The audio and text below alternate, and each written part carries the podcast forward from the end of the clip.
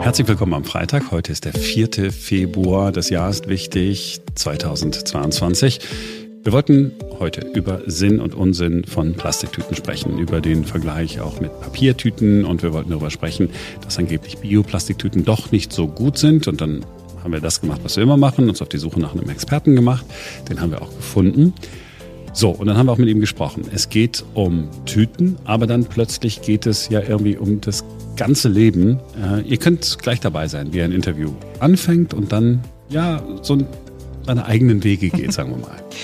Und wir hören rein in einen anderen Podcast, einen Podcast aus unserer Podcast-Familie, Talking Buddies, der Wissenschaftspodcast rund um Sprache und Gestik. Da geht's heute um Emojis und die beiden Podcast-Hosts haben sehr viel Freude. Anders als wir beide, Marc. Ich bin Simone Panteleit. Ich bin äh, der freudvolle Marc Schubert. Jetzt beginnt ein neuer Tag. Ich habe doch Freude. Ich habe immer Freude. I love you. Ich bin nur noch so beeindruckt von dem, von dem Interview. Ich bin gestern im Spätkauf äh, gewesen. Äh, für Menschen in Nordrhein-Westfalen. Spätkauf ist äh, so eine Art Trinkhalle, Kiosk für alle anderen, sowas. Und äh, dann habe ich ein Müllauto gesehen, auf dem war ein großes Plakat. Es ging um die Biotonne, welche Sachen man da reinwerfen soll. Und dann stand da, Bioplastiktüten soll man nicht reinwerfen. Und da habe ich mich gefragt, aber die sind doch biologisch abbaubar. Warum dürfen dann nicht diese biologisch abbaubaren in den Kompost und in die Biotonne? Was wir dann immer machen, ne, gucken wir mal, ah, okay, wer kann uns das erklären? Gibt es da einen Experten, der es ganz einfach und verständlich machen kann? Haben auch einen gefunden. Super Experte. Ja, der befasst sich nur damit, wie die Welt besser werden kann. Und der wird auch gleich sagen, äh, die Bioplastiktüte ist gar nicht schlecht. Wir sprechen mit Professor Dr. Michael Braungart. Er ist Gründer und Geschäftsführer eines internationalen Umweltforschungs- und Beratungsinstituts in Hamburg. EPEA heißt es. Es ist mal von Greenpeace mit auf den Weg gebracht worden. Michael Braungart hat eine ganz eigene Vision davon, wie wir auf dem Planeten leben sollen. Seine Idee heißt Cradle to Cradle, also von der Wiege zur Wiege. Macht euch darauf gefasst. Das Interview ist ein ganz besonderes. Es ist anders, als ihr es erwartet. Und es ist auch anders, als Marc es erwartet hat.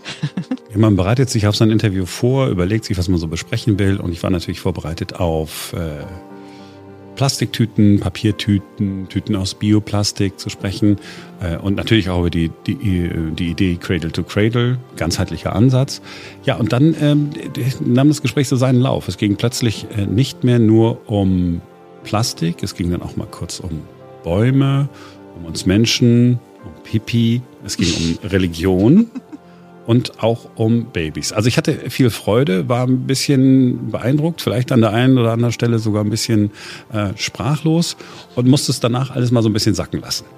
Na dann, hier ist das Gespräch. Hallo, Herr Professor Braungart. Ja, guten Tag. Wir sind auf Sie aufmerksam geworden, weil wir hier in der Redaktion darüber diskutiert haben, dass Plastiktüten, wie wir alle wissen, nicht gut sind. Das, dann hat jemand gesagt, ja, äh, Papiertüten sind aber eigentlich noch viel schlimmer. Und dann hat jemand gesagt, ja, und diese Bioplastiktüten, sind auch nicht besonders gut. Äh, wir haben also bei unserem Alltag angefangen und da werden Sie sagen, ja, mit diesen Kleinigkeiten befasse ich mich gar nicht erst mehr, weil Sie haben eine viel größere Idee. Aber vielleicht noch mal ganz kurz zu den Plastiktüten, nur mal so, ist da irgendwas besonders gut und ganz schlecht oder sollte man einfach alles lassen? Ja, welche Lobby die, die Untersuchung in Auftrag äh, gibt, äh, erreicht das entsprechend günstige Ergebnis. Also die Plastiktütenindustrie zeigt, dass die Plastiktüten besser sind. Die Papiertütenindustrie, die natürlich für die Papiertüten man muss erstmal sehen, dass eine Papiertüte eigentlich auch eine Plastiktüte ist, weil wenn sie nur aus Papier bestehen würde, dann würde sie bei leichtester Feuchtigkeit jetzt sofort reißen. Das heißt, sie enthält einen Nassfestigkeitsstabilisator, so wie diese Tempotaschentücher zum Beispiel. Die bleiben dann acht Jahre in der Umwelt liegen, weil sie ein Plastik drin haben. Das sind Epichlorhydrin, Polymere, die halten dieses Papier äh, praktisch so stabil. Das ist eigentlich gar keine Papiertüte, das ist eine eine Plastiktüte mit Papierkern, aber man denkt, das sei eine Papiertüte. Also das ist aber, das eine ist genauso unsinnig wie das andere. Das wäre so, wenn man sagen würde, ist es besser erhängt zu werden oder erstochen. Also beides ist Blödsinn.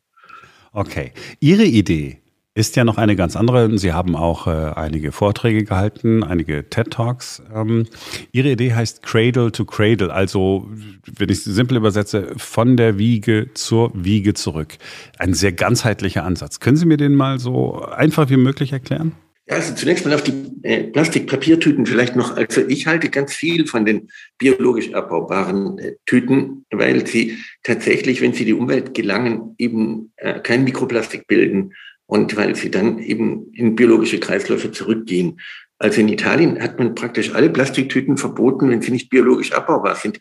Bei uns macht man das Gegenteil. Man versucht, die, die biologisch abbaubaren Tüten zu verbannen, äh, weil die Kompostierungsanlagen mit den Anlagen nicht funktionieren. Aber man muss ja verstehen, dass im Kompost eigentlich nur das drin ist, was nicht kompostierbar ist. Also äh, Kompostierbarkeit ist definiert, ein Abbau in bestimmter Zeit zu Kohlendioxid und Wasser. Aber ich will ja gar nicht, dass es sich eigentlich abbaut, weil ich möchte den Kohlenstoff ja behalten und nicht in die Luft wieder abgeben. Also ein Stück Holz zum Beispiel ist auch nicht in dem Sinne kompostierbar, aber es ist natürlich ein gutes Material für biologische Kreisläufe. In Italien gibt es eine Firma, die diese Plastiktüten herstellt und auch in Ländern wie Ruanda und sonst was ist man weiter als bei uns. Und natürlich ist das ganze Plastiktüten-Thema eigentlich eine Alibi-Veranstaltung. Wir verwenden von diesen verbotenen Plastiktüten im Jahr genau 24 pro Kopf, aber wir verwenden äh, mehrere hundert von den ganz dünnen, leichten Plastiktüten, diesen sogenannten Hemdchen, wie sie heißen.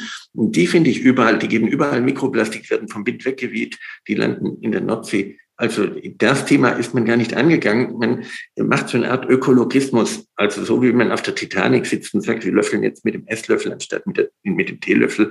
Nein, wir müssen wirklich grundlegend anders denken. Und da ist Cradle to Cradle ein anderes Konzept. Mhm. Wir sind das einzige Lebewesen auf der Erde, äh, was Abfall produziert. Also wir sind dümmer als alle anderen. Äh, äh, kein anderes Lebewesen macht Abfall.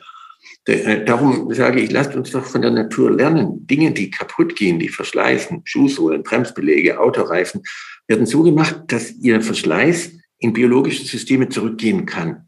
Und das sogar nützlich ist. Dinge, die nur genutzt werden, so wie Waschmaschinen, wie Fernseher. Ich verbrauche ja keine Waschmaschine, ich nutze die ja nur, gehen in die Technosphäre. Also es ist alles nur Nährstoff für die Biosphäre oder für die Technosphäre. Ein Kirschbaum im Frühling vermeidet nicht, spart nicht, reduziert nicht, aber alles ist nützlich für die anderen Lebewesen. Es geht also darum, nicht den ökologischen Fußabdruck zu minimieren, sondern einen großen Fußabdruck zu haben, der ein Feuchtgebiet wird.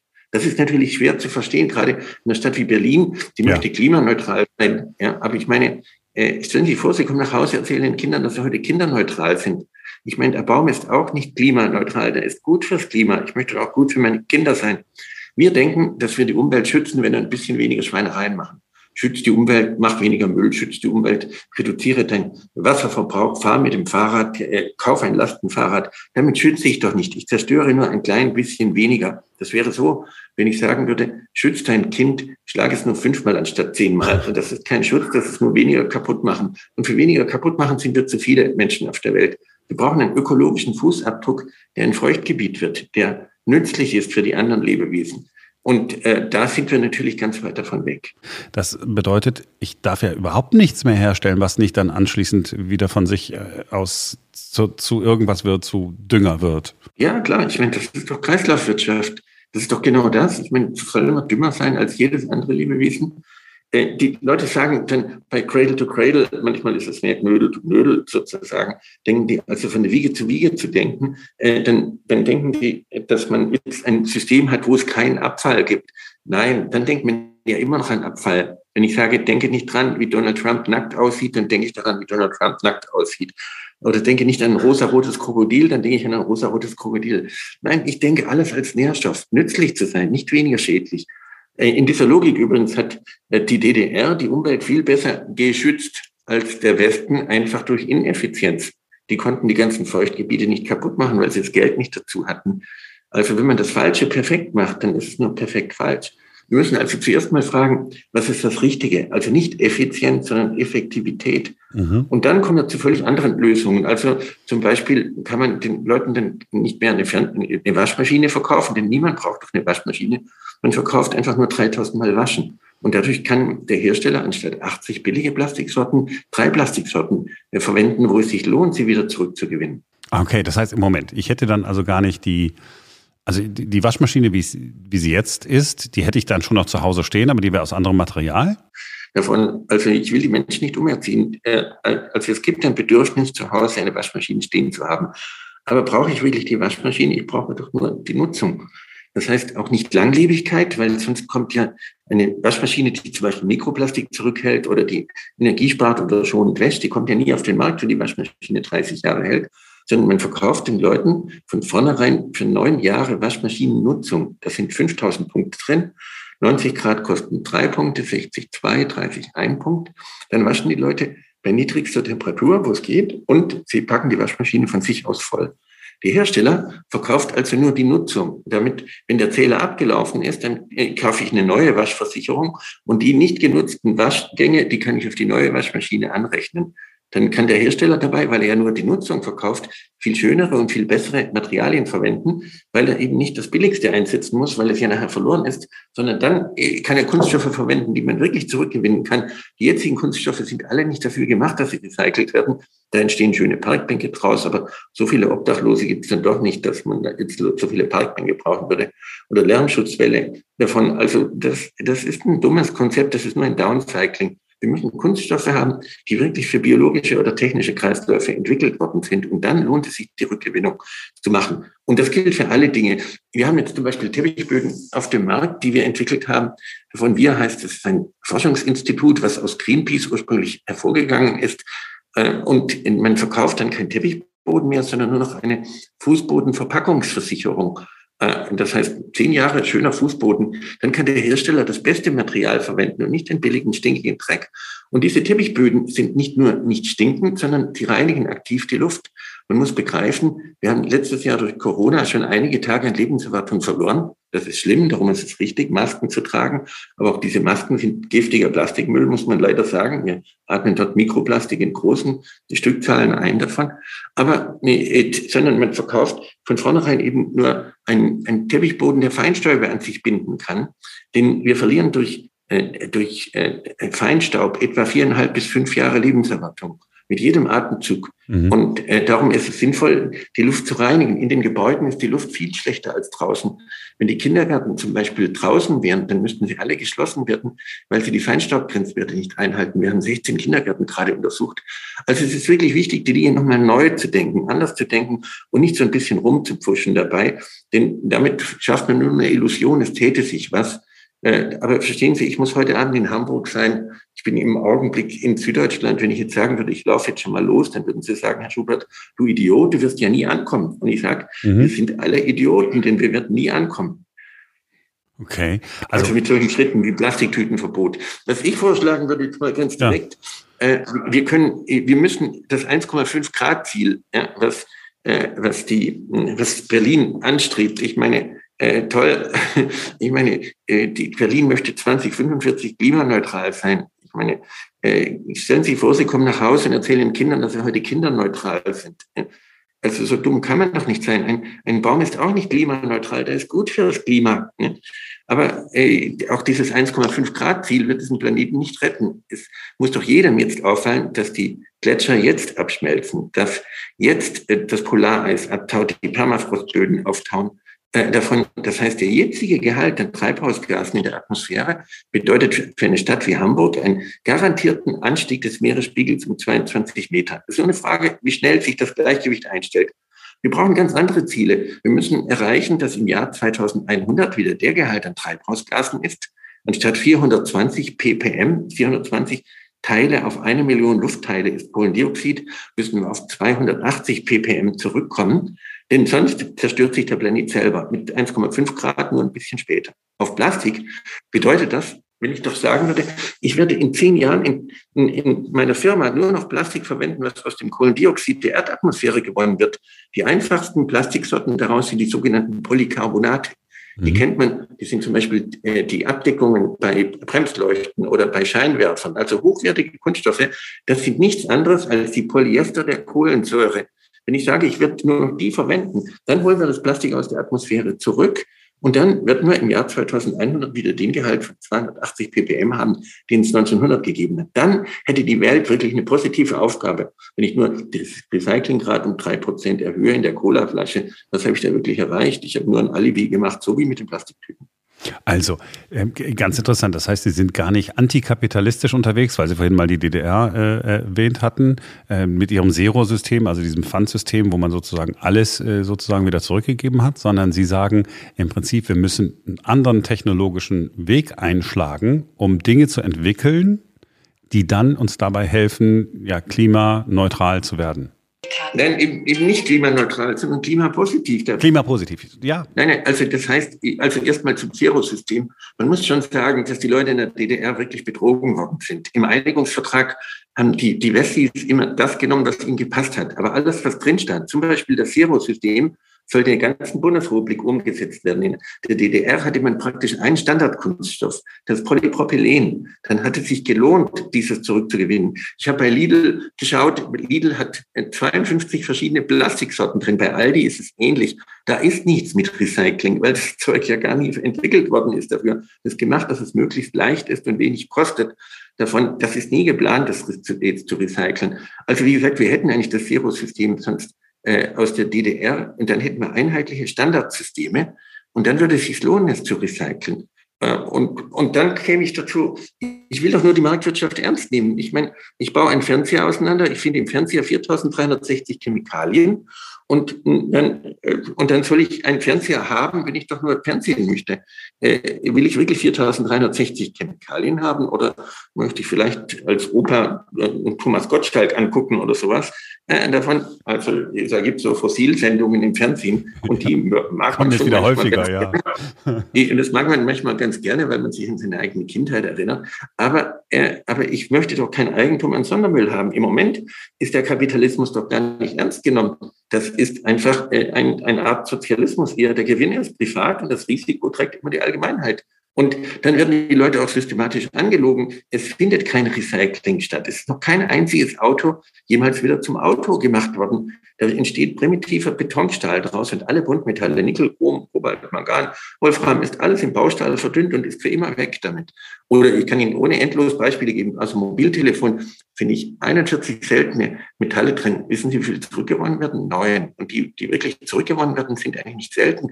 Gold ist nicht selten, es ist bloß teuer.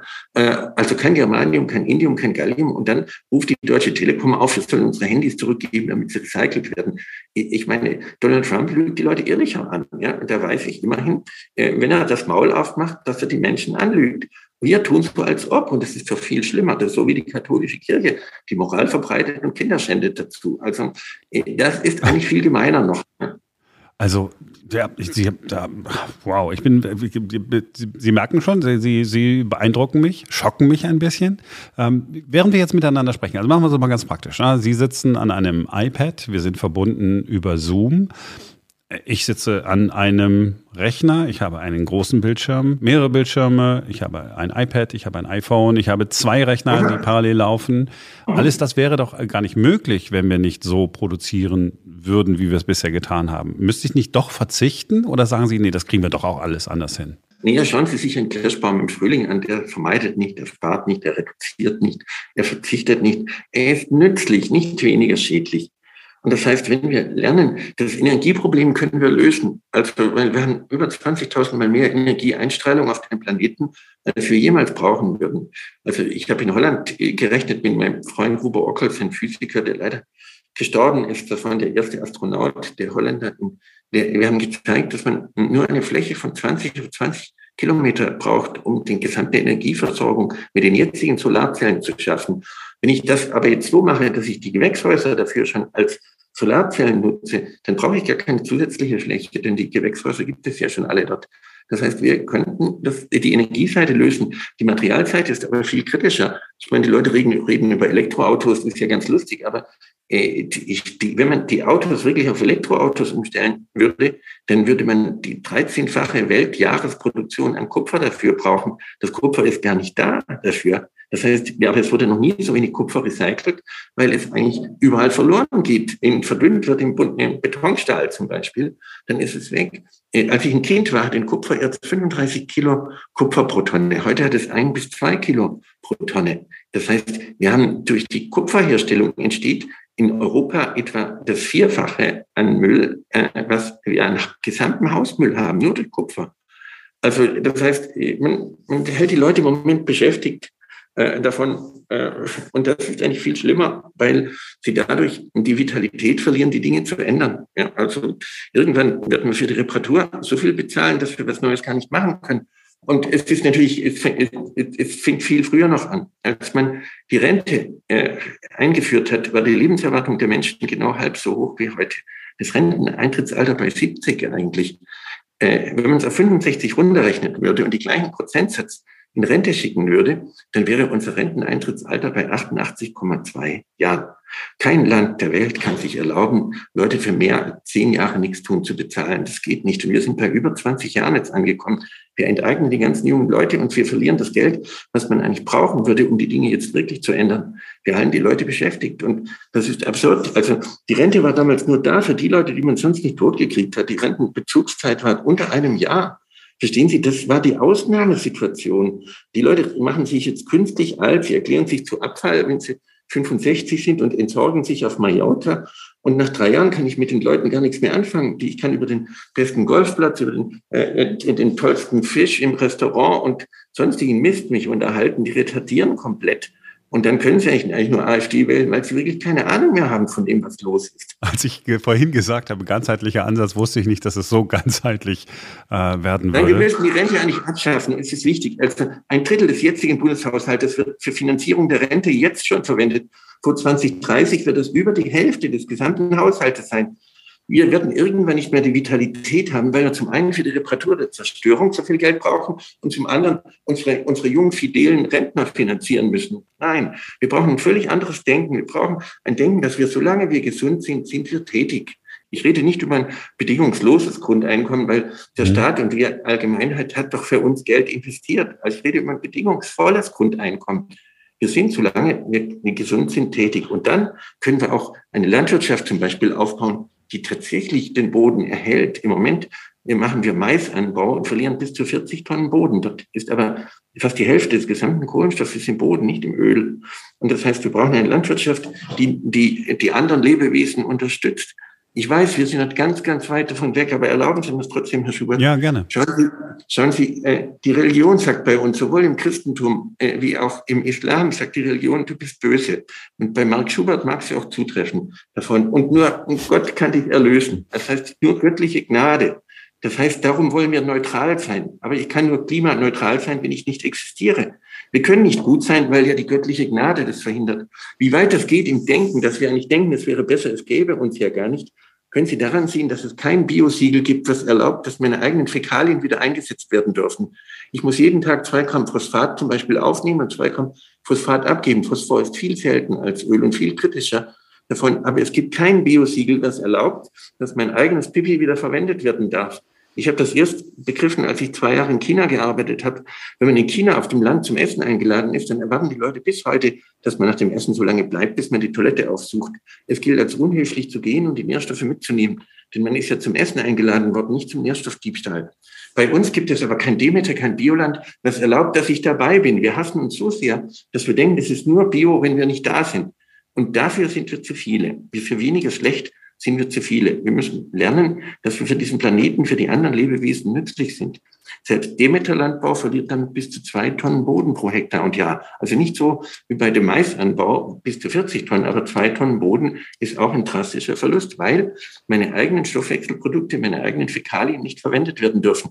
Die Bauern verarbeiten, die mussten in die Stadt und die Stadt musste weiter weggehen, die Nährstoffe zu holen oder sie mussten auswandern nach Amerika, weil sie einfach sonst verhungert wären davon. Wir haben nie gelernt, in Kreisläufen wirklich zu denken. Und so ist es eben, dass wir jetzt so ein bisschen rumschustern, so ein bisschen Alibi-Dinge machen, heute mal ein Dosenpfand machen, äh, morgen mal mit Plastiktüten uns ein bisschen betätigen. Äh, das ist wirklich Beschäftigungstherapie. Wie, wie, wie verhalte ich mich jetzt richtig? Was mache ich? Also ich kann eh nicht gut sein. Also. Ja, doch, also ich, was ich doch kann, ist erstmal äh, das, was sich Cradle to Cradle nennt, ist also von der Wiege zu Wiege zu denken, ist doch eigentlich letztlich ganz schlüssig. Wenn man einmal begriffen hat, dass weniger schlecht nicht gut ist, ja, das ist, sondern nur schlecht weniger, dann mhm. möchte ich doch gut sein. Ja. Und jetzt kommt die junge Generation nach, die ich nenne sie die sogenannte Selfie-Generation, denen haben wir die ganze Zeit gesagt, wie toll sie sind und jetzt glauben sie das einfach auch. Und jemand, der Müll macht, ist einfach nur noch ein Idiot. Also äh, zu meiner Zeit gab es noch Moral und solche Dinge davon. Und immer dann, wie man bei der katholischen Kirche auch sehen kann, ist die Moral leider gerade dann weg, wenn sie wirklich gebraucht werden würde. Äh, und also darum ist ein moralgebundenes System eben erst nachteilig davon. Ich habe mit meinen Studenten in Rotterdam ausgerechnet, wenn ich im Stau stehe auf der Autobahn und die Spur wechsle, verursache ich für die Menschen hinter mir im Durchschnitt 200 Mal mehr Verzögerung, als ich selber an Zeit gewinnen kann. Also der mhm. kategorische Imperativ heißt, ich bin 200 Mal wichtiger als jeder andere hinter mir sozusagen. Ja. Äh, äh, und ich sage Ihnen, wenn ich zu spät dran bin, vergesse ich das selber. das ist beruhigend. beruhigend. Ja, darum ist die Moral weg, wenn man sie wirklich braucht. Aber die, die, die, äh, auf sich stolz sein zu wollen, jetzt kommt eine junge Generation an, für die ist die Anerkennung im sozialen Netzwerk wichtiger als Geld. Also ich nenne sie, wie gesagt, die sogenannte Selfie-Generation. Und, äh, und das ist ein echter Booster für Cradle to Cradle, weil jemand, der Müll macht, ist einfach nur ein Idiot. Ich brauche keine Moral mehr. Jemand, der giftiges Kinderspielzeug macht, ist einfach nur ein Trottel. Ja? Also nur ein bisschen leicht übertriebenes Selbstwertgefühl davon reicht da völlig aus. Also kein Kinderspielzeug mehr. Ich kaufe kein, oder wenn, kaufe ich es aus Holz. Ist das Doch, also nee, nee, ganz im Gegenteil. Ich sage, nein, im Gegenteil. Ich sage, Freunde, äh, wenn dort giftige Stoffe drin sind, dann bin ich ein Depp. Darum gibt es jetzt ganz viele Firmen, die äh, die Dinge ändern, das, ohne dass es Gesetze dafür gibt, die zum Beispiel giftige Weichmacher schon lange rausgepackt haben, ohne dass es gesetzlich vorgeschrieben ist, weil sie einfach stolz auf ihre Arbeit sein wollen. Äh, und darum sage ich, es gibt einen Verein, den Cradle Cradle e.V., und das sitzt sogar in Berlin in der Landsberger Allee 99c. Die haben einen alten Plattenbau umgebaut. Da kann man sehen, wie man das fürs Bauen und sonst was umsetzen kann. Es gibt inzwischen von diesem Cradle to Cradle ja schon über 11.000 Produkte auf der Welt. Und mhm. das kann man jetzt machen und umsetzen. Jede Designschule, äh, zum Beispiel in Weißensee, auch in Berlin oder die, die UDK, die lehren Cradle to Cradle weil vorher sind die Designer bloß irgendwelche trotteligen Behübscher, die da hier ein Schnörkelchen da machen und sonst was. Jetzt sind sie wirkliche Gestalter. Also sie können die Dinge wirklich bestimmen und das wollen die auch. Und warum setzt sich das jetzt wie eine Lawine durch? So eine Art freundlicher Tsunami praktisch. Und da kann jeder erstmal mitmachen. Es sind weit über 1000 junge Leute inzwischen in diesem Verein engagiert. Die helfen sich gegenseitig aus. Die gründen gemeinsame Firmen. Die machen alle Dinge nochmal neu. Und anders. Sie nutzen 40 Jahre Weltuntergangsdiskussion als Innovationschance. Und daraus entstehen Produkte, die nicht mit Sklavenarbeit konkurrieren. Das heißt, wenn ich, wow, Sie beeindrucken mich wirklich, wenn ich, äh, wenn ich Produkte haben möchte, jetzt mal ganz praktisch, dann äh, gehe ich auf äh, äh Ihre Website ja, ich habe mich da rausgehalten aus der Zertifizierung, sonst würde ich mich jetzt selber zertifizieren. Es gibt ein unabhängiges Zertifizierungsinstitut, das sitzt in Washington, in San Francisco, in Amsterdam. Und dort kann ich mein Produkt zertifizieren lassen. Ja, und, äh, und, äh, und da gibt es also Cradle to Cradle Certified. Ich habe damit nichts zu tun, weil ich würde ja sonst sozusagen das Ganze korrumpieren. Die Leute haben da ein Zertifizierungssystem entwickelt, was auch ganz passabel ist davon. Und dann kann ich da natürlich nachgucken. Aber eigentlich brauche ich das gar nicht. Also äh, die zertifizieren auch mit Silber, Gold und Platin. Ich meine, Platinverbindungen sind ähnlich giftig wie Cyankali. Wenn es das Höchste ist in einer Gesellschaft, ein Cyankali zu sehen oder ein giftiges Schwermetall wie Platin, dann ist es sowieso zum Untergang geweiht. Ich würde vielleicht mit Ameise, mit äh, Schildkröte und mit Gorilla zertifizieren oder sonst was dabei, aber doch nicht mit giftigen Schwermetallen. Aber, aber das hat sich weltweit eben so angesehen, dass man eben Gold wichtig findet und darum sind, es gibt es halt einen Goldstandard dafür. Aber äh, was soll's? Also äh, das, ich will daran auch nicht rum kritisieren, weil äh, immer dann, wenn etwas zur Mode wird, hat man dann auch Qualitätsprobleme. Ja, also immer wenn Dinge sich so schnell ändern davon und dann kommen, werden manche Dinge auch zertifiziert, die ich nicht zertifizieren würde, weil sie einfach einfach blödsinnig sind von vornherein. Also so zum Beispiel Nanosilber in, in Textilien wird dann zertifiziert äh, ja. weil es in so geringen Konzentrationen ist, dass es unter die Grenzwerte dafür fällt für die Zertifizierung. Ja. Ich habe auch Nano-Silber-Sachen gekauft, weil das ist irgendwie ja. gut. Ja, aber das ist doch pure Dummheit, weil es auf, den, auf der Haut immer, solange die Terroristen äh, trainiert, bis am Schluss die übrig bleiben und mich umbringen dabei mit Gürtelrose und sonstigem Zeug. Ja? Äh, davon, also äh, das ist, ist Quatsch äh, davon. Und ich habe auch leider äh, persönliche Betroffenheit gerade über solche antimikrobiellen Dinge. Wir brauchen eher promikrobielle Dinge. Und mein Sohn ist mit 24 Jahren an Krankenhauskeimen gestorben, weil wir immer sozusagen, die 95 Prozent der Bakterien und Keime mögen uns eigentlich, Und wir bringen immer alle um und am Schluss bleiben die Terroristen halt über, die uns dann umbringen. Und da sterben so viele Leute dran wie durch Corona. Also äh, das ist äh, in der Tat, müssen wir lernen, nützlich zu sein, nicht weniger schädlich. Und dann äh, entstehen ganz viele neue tolle Produkte. Also eines der ersten Produkte waren zum Beispiel essbare Möbelbezugsstoffe. Können Sie sich vorstellen, die, in der Möbelindustrie sind die Zuschnitte so giftig, dass sie als Sondermüll verbrannt werden müssen. das ist doch völlig ein Blödsinn. Dann sitze ich einer schönen Frau gegenüber auf dem Sofa, rutsche nervös hin und her und esse faktisch den Bezugstoff ja mit. Also suche ich nur Zutaten aus, dass ich die auch essen könnte. Das bedeutet, weil ich sie faktisch esse, ich habe sie im Kaffee in allem drin davon, ja, also muss es doch essbar sein. Und das bedeutet aber, dass ich die Zuschnitte als Torversatz in Gärtnereien geben kann. Ich muss sie nicht als Sondermüll verbrennen. Der Arbeitsschutz ist einfacher. Ich brauche keine Kläranlage am Schluss, weil ich den Filter praktisch im Gehirn am Anfang habe. Und dann entstehen Materialien, die völlig für die Biosphäre geeignet sind. Und, äh, und da ist nie Müll daraus. Also mit der Digitalisierung kann man den Müll auch insgesamt abschaffen, weil man weiß ja immer, was es ist. Aber was haben wir stattdessen auf Bremsbelegen von deutschen Autoherstellern steht drauf, dieser Bremsbelag ist frei von Asbest. Dann der toll, frei von Asbest. Ja, ja und, und dann gucke ich nach, was denn drin ist. Dazu dafür ist Antimonsulfid drin, das ist viel stärker krebserzeugend. Stehen Sie, das ist so, wenn Sie zum Tode verurteilt werden und jemand sagt, Sie werden nicht erschossen. Aber dafür erhängt, ja. Also äh, stehen Sie, ich muss doch wie beim guten Kochrezept, und da hat das erlaubt die Digitalisierung, ich muss wie bei jedem Kochrezept sagen, was drin ist und nicht nach, was nicht drin ist. Und dann kann ich die Dinge so bestimmen, dass sie entweder biologisch nützlich sind oder technisch nützlich sind. Kupfer ist in biologischen Systemen extrem giftig, obwohl es immer noch im Biolandbau verwendet wird. Damals, vor 100 Jahren, war es ein Mangelelement, aber der Biolandbau muss sich unbedingt modernisieren. Äh, der muss dafür da sein, die Artenvielfalt zu unterstützen. Das steht auch nicht drin. Und wie gesagt, unser eigenes Pipi muss zurück.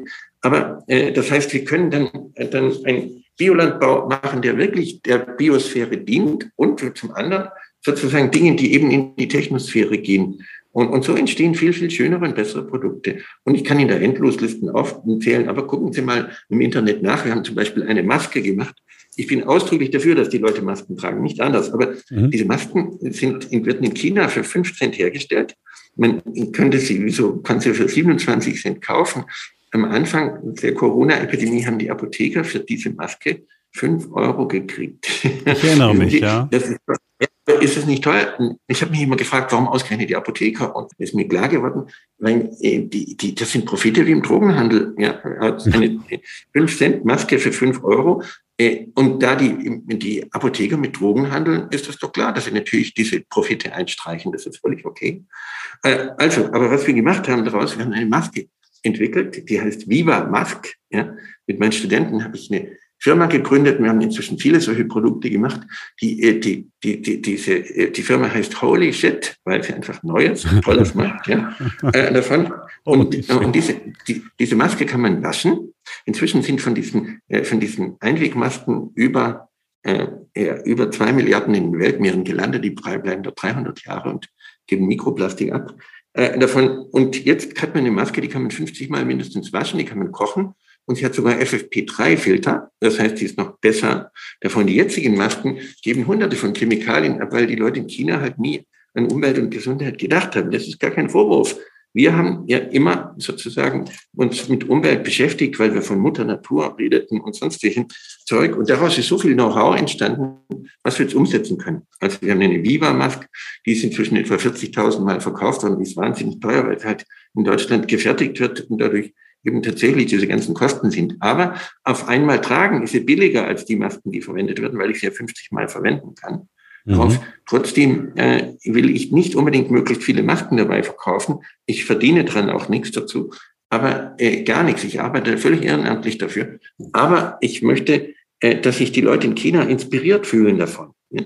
Dass sie lernen, aha, wir können Masken machen, die tatsächlich wegschmeißbar sind, die perfekt kompostierbar sind, das kann man dort nachlesen. Und so geht es für alle Produkte, die uns umgeben. Sie sind extrem primitiv im Verhältnis zu dem, was sie sein könnten. Sie fassen einen einfachen Kassenzettel an und haben sofort zwei Dutzend Chemikalien in ihrem Blutstrom. Hinten drauf steht, bitte, bitte nicht ins Altpapier schmeißen davon und dann fassen wir das Zeug an. Oder die Leute trinken Aperol Spritz zum Beispiel. Ja. Da sind zwei Farben drin, E110 und E124, stark krebserzeugend, selbst in den USA verboten als krebserzeugend.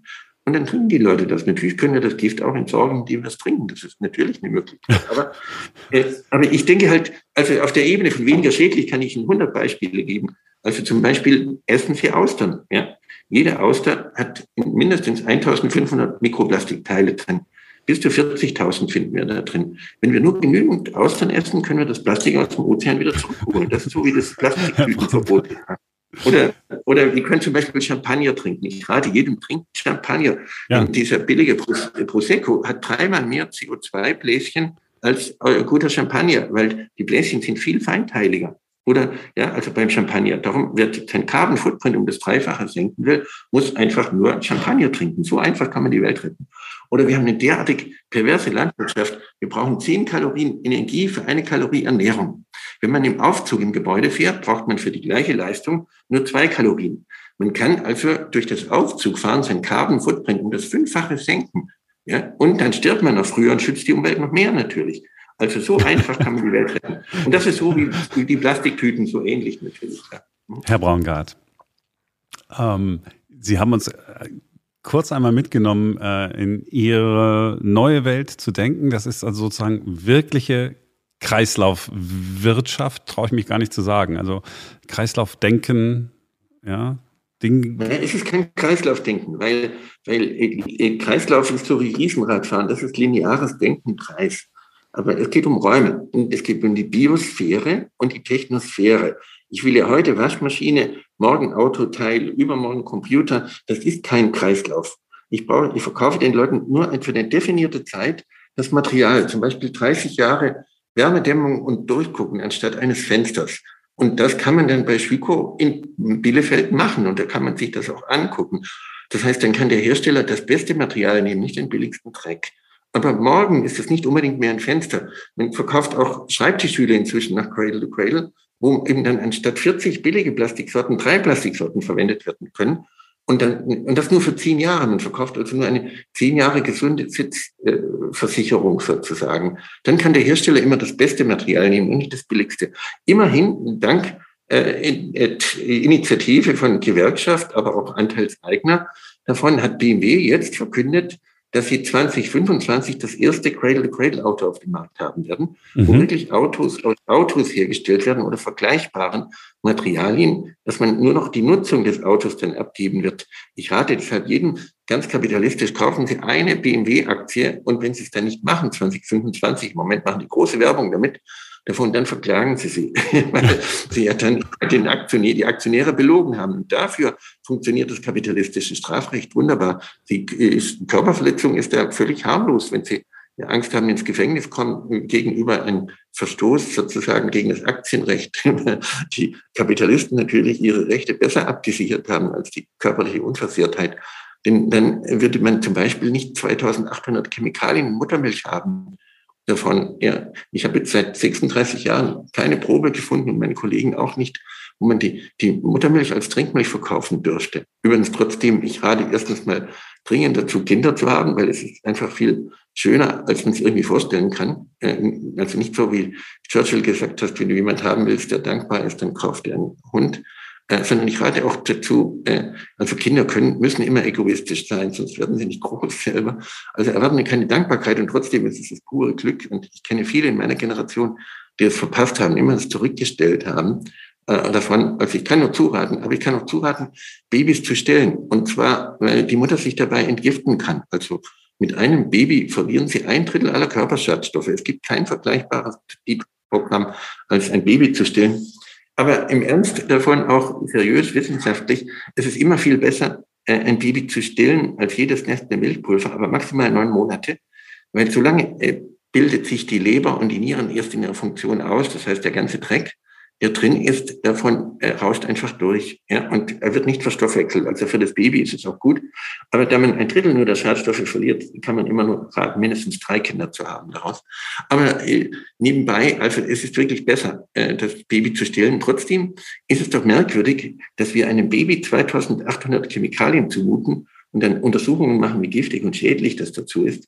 Wenn ich sexuell belästigt werde, muss ich doch auch nicht nachweisen, dass ich davon krank geworden bin. Ich habe doch einfach ein Recht, nicht belästigt zu werden. Das ist chemische Belästigung schon für unsere Babys. Das heißt, wir müssen ganz am Anfang anfangen, alles, was sich ein Lebewesen anreichert, muss vom Markt verschwinden, egal ob es giftig ist oder nicht, weil ich weiß ja nie, wie es sich irgendwann mal auswirken wird. Wir müssen also alles nochmal neu denken, neu erfinden. Und dann lernen wir nützlich zu sein und nicht weniger schädlich. Und ich bin ganz optimistisch, gerade eben durch die junge Generation, die auf sich stolz sein will, setzt sich das durch, wie ich es selber nicht erwartet hatte. Ich hatte nie gedacht, dass sich das so schnell umsetzt. Denn es hat für das Mobiltelefon 65 Jahre gebraucht, bis es verfügbar war zwischen der Erfindung. Es gibt jetzt gut 20 Jahre Cradle to Cradle. Ja, manchmal ist es, wie gesagt, noch Nudel to Nudel und Knödel to Knödel. Das macht auch nichts davon. Aber die, das Denken ändert sich und so schnell, wie ich selber nie erhofft habe. Herr Braungart, das muss ich alles mal sacken lassen. Ja, ich nehme das alles mal mit. Ähm, Sie haben äh, viele Denkanstöße gegeben, ja. Ähm, ich hatte auch viel Freude an Ihrem Sarkasmus, äh, muss ich sagen. Und ich. Nein, die Sachen sind doch nur lustig. Es, es ist nicht Nein. Sarkasmus. Nein. Es ist, doch wirklich, es ist doch wirklich beeindruckend, wenn die Leute ins Flugzeug steigen und eine Abführtablette nehmen, dann können Sie von Frankfurt nach New York sieben Tonnen Kerosin sparen. Also jeder kann das tun sozusagen. Also ich, ich habe ja nur mit Ihrer Pipifax-Anfrage angefangen, dazu mit Ihrer Plastiktüte. Ja. Und das habe ich nur weitergeführt, sonst nichts. Also Sarkasmus ist es, die Plastiktüten zu verbieten. Das ist Sarkasmus. Ich denke, es ist einfach nur lustig, weil der Weg zur Hölle ist einfach mit guten Vorsätzen gepflastert. Herr Braungart, haben Sie vielen Dank für das Interview. Herr Schubert, gerne, auf jeden Fall. Alles Gute. Ja? Danke. Bis dann. Für Sie tschüss, auch. tschüss. Wir haben euch die Links zu den Masken, die gerade Thema waren, auch in die Show Notes gestellt. Dann könnt ihr die bestellen und dann habt ihr irgendwas, ja, was sustainable ist, was so Cradle äh, to Cradle ist und auch äh, alle Infos zu Cradle to Cradle gibt es in den Show Notes. Ich habe mich gefragt, wie viele Interviews hast du in deinem Leben schon geführt? Oh, keine Ahnung. Boah, Hunderte.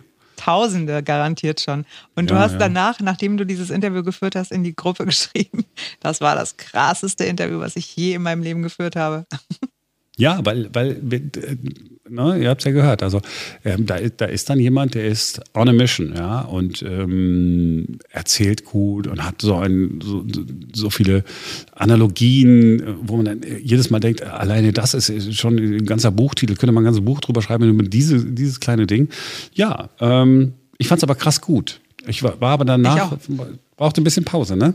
Ich habe nur gedacht, oh Gott, er hat seinen Interviewpartner angeschrien oder der Interviewpartner hat ihn angeschrien. Irgendwas muss passiert sein. Nein, nein, nein, nein. Wir haben, wir haben uns, äh, glaube ich, ganz gut verstanden. Ähm, ist ja nicht wie der regierende Bürgermeister Michael Müller, der mich ja äh, nicht leiden konnte. Und ich glaube, Niemand. seit sieben. Jahren mit mir gesprochen hat. Oder so. Naja. Es ist Freitag und da gibt es eine neue Folge von Talking Buddies, der Wissenschaftspodcast rund um Sprache und Gestik. Und nicht erst seit gestern gehören zu unserer Sprache, zumindest zu unserer Schriftsprache, auch Emojis. Und die beiden Podcast-Hosts, Jana Bressem und Silva Ladewig, gehen alle zwei Wochen so alle möglichen Themen durch, die mit Sprache und Gestik zu tun haben. Dieses Mal haben sie sich also mit Emojis befasst. Es gibt sehr viel äh, zu erfahren über Emojis, über diese kleinen Symbole, die wir alle jeden Tag benutzen, wenn wir zum Beispiel WhatsApp oder Signal-Nachrichten schreiben. Ich habe mich ja lange gewehrt, aber mittlerweile finde ich äh, das irgendwie ganz toll, dass es Emojis gibt. Ich versuche immer irgendwelche absurden Emojis zu finden, äh, wo mein Gegenüber dann so denkt, hä? Was hat denn damit gemeint? Und meistens habe ich überhaupt nichts damit gemeint. Ich wollte halt nur irgendwas finden, äh, was überhaupt nicht passt, wo der andere dann denkt, hä, was könnte er denn gemeint haben? Jedenfalls. Jana und Silva mussten feststellen, dass sie die Bedeutung des ein oder anderen Emojis selbst nicht so richtig kennen. Die Top 5 der Emojis, die wir nicht verstehen, die wir früher nicht verstanden haben oder die für uns irgendwie widersprüchlich sind. Ich bin da aus, aus, aus einer, eigentlich aus einer, aus einer Erfahrung darauf gekommen, weil ich mit meiner Schwester über ein bestimmtes Emoji gesprochen habe und dass wir die Verwendung nicht verstehen. Dann fang doch mal mit dem an, welches ihr nicht verstanden habt. Wir fangen unten an, damit, es, damit wir eine, eine Steigerung haben und eine Spannung sich aufbauen kann. Ich habe bei, bei Platz 5 ein bisschen äh, geschwankt, aber ich habe jetzt doch das Schaumgesicht genommen. das habe ich dir heute geschickt. Welches ist denn das? Das Schaum. Welches ist denn ja, das ein, ein Schaumgesicht? Emoji, ein Gesicht mit ganz viel Schaum. Mit Nebel, meinst du? Ja, für mich ist das Schaum. Siehst du, daran fängt man schon mal an. Siehst du? Ja, das ist übrigens mein Ach Top so, 1. Na, Dieses Ding, dieses Ding mit Gut, Nebel ich habe oder mich bei Schaum. Emojipedia, es gibt ja Emojipedias, ne? oder Lists of Emojis. Ja, ja, ich auch wusste nicht. ich das ja hab auch nicht. Das ist ein Wörterbuch für So viel Emojis. so, das ist Universalsprache unverständlich. Und jedenfalls, da steht Ja, jedenfalls steht da? übersetzt, ähm, ich habe Emojipedia.org genommen, ein Gesicht, das von Wolken Hm. Oder einem Rauchschleier umgeben zu sein scheint. Ja, also ich habe es als Schaum gesehen. So viel schon mal zur Darstellungsebene. Und wofür benutze ich das? Ja, das mehrdeutige Aussehen kann einen nebligen Geisteszustand, Verwirrung oder sogar ein Gefühl von ruhiger Glückseligkeit darstellen. Du wirst wahrscheinlich lachen, aber bei mir ist es das Smiley ohne Mund. Der Smiley ohne Mund? Ja, hätte ich jetzt so gedacht, sprachlos. Ja, aber dafür gibt es ja das Smiley mit dem, mit dem, ach so, das ist versiegelt, nur das Smiley mit dem Reißverschluss. Ja, gut, das, und hast du nachgeschlagen? Nee, habe ich ehrlich gesagt nicht. Ähm, ich, warte mal, ich wollte nur noch mal gucken, was, äh, wo ist es denn jetzt hier? Die Beschreibung, das Emoji heißt einfach nur Gesicht ohne Mund. Nein. Oder Pledding Face. ist denn das? Das ist ein gelbes Gesicht mit gerunzelten Augenbrauen, einem kleinen Stirnrunzeln und großen Hundeaugen, als würde es betteln oder flehen. Es kann auch Anbetung oder das Gefühl der, der Rührung durch eine liebevolle Geste darstellen. Ja, ich habe das nie verstanden. Ja, das ist tatsächlich auch mein Top 4.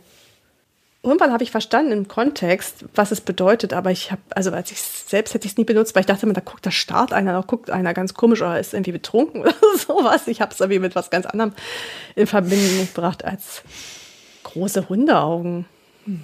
Dann mein Platz drei und das ist wirklich ein bisschen peinlich. Hug, also Umarmung. Ich habe dieses Emoji jahrelang falsch benutzt. Wieso welches ist das? Na, denn? das Gesicht mit den, mit den Händen unten dran. Gib mal Umarmung ein. du. Das habe ich aber auch erst vor kurzem mitgekriegt. Ich dachte immer, das bedeutet sowas wie, oh, ich freue mich voll. Ich also, hey, so die Hände zeigen, juhu. Und dann, ich meine, Ja. stell mal vor, andere wussten das und habe ich immer so, yay, diese. Und dann denken die, oh Gott, die ist aber auch wieder crazy, und die, Ich- die bedauern alle umarmen oder was, keine Ahnung. Ich stelle jetzt hier eine steile These auf. Also ich wusste es ja auch nicht. Ich bin mir ziemlich viel, äh, sicher, ganz vielen Leuten, denen du das geschickt hast, die haben das genauso interpretiert wie wir Warum beide. macht man auch ein Gesicht mit Ich Händen hab- dran als Umarmung? Versteht, also ich meine, an einem Gesicht sind einfach unten am Kinn Hände. Wie man das als Umarmung verstehen soll, Also ihr habt es gehört, die beiden haben sehr viel Spaß, während sie etwas lernen und wir etwas lernen. Die Geschichte der Emojis, die Missverständnisse, die es geben kann, könnt ihr jetzt hören. Im Podcast Talking Buddies ist natürlich auch in den Shownotes verlinkt. Simone, Ja, du wolltest mit mir über deine Busreise sprechen. gar nicht. Das ist so ein.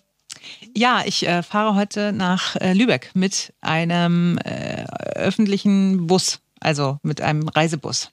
Einen Flixbus. Ja, einem Flixbus. Ja, sag doch. So, und irgendwie ist das immer unangenehm. Jedes Mal, wenn du mit dem Flixbus fährst, äh, rechtfertigst du dich bei mir.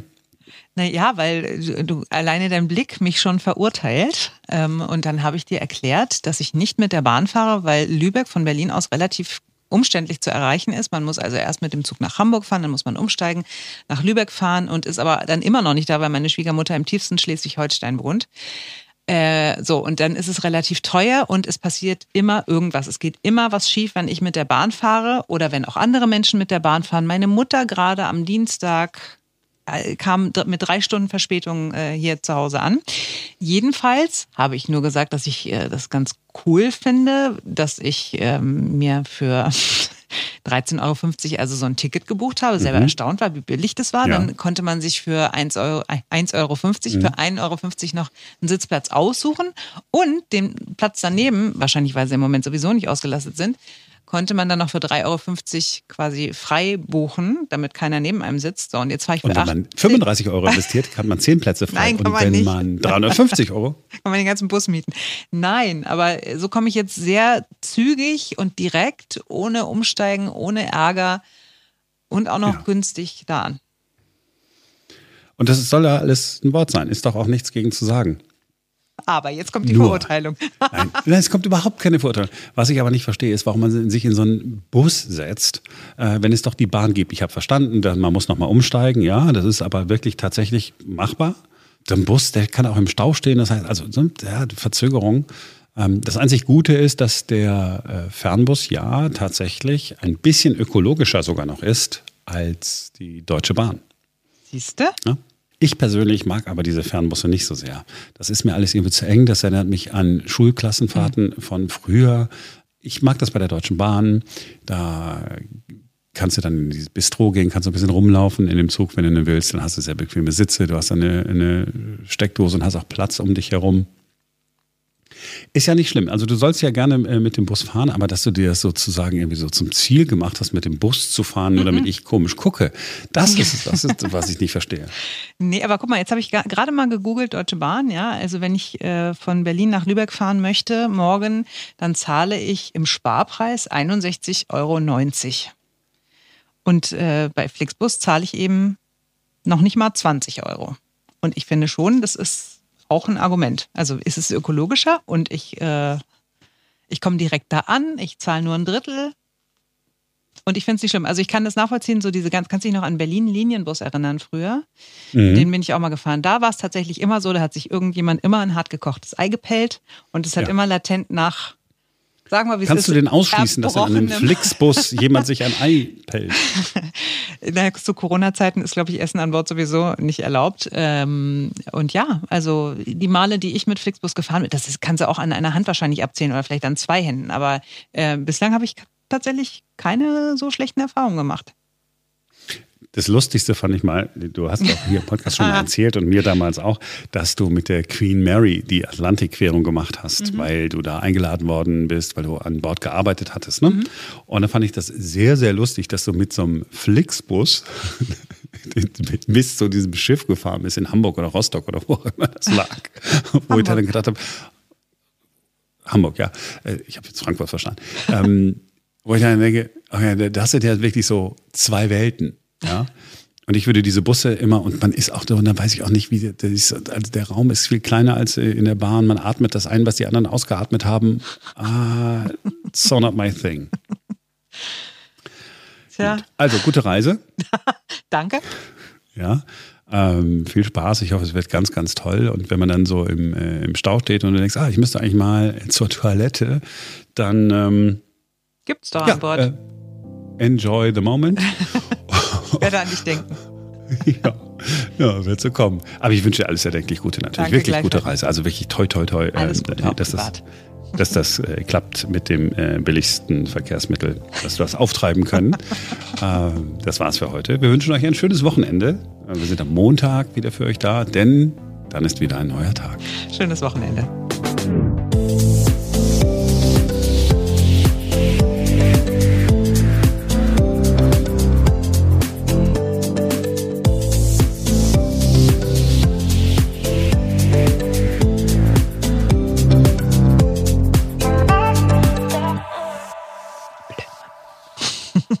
Wieso blöd, Mann?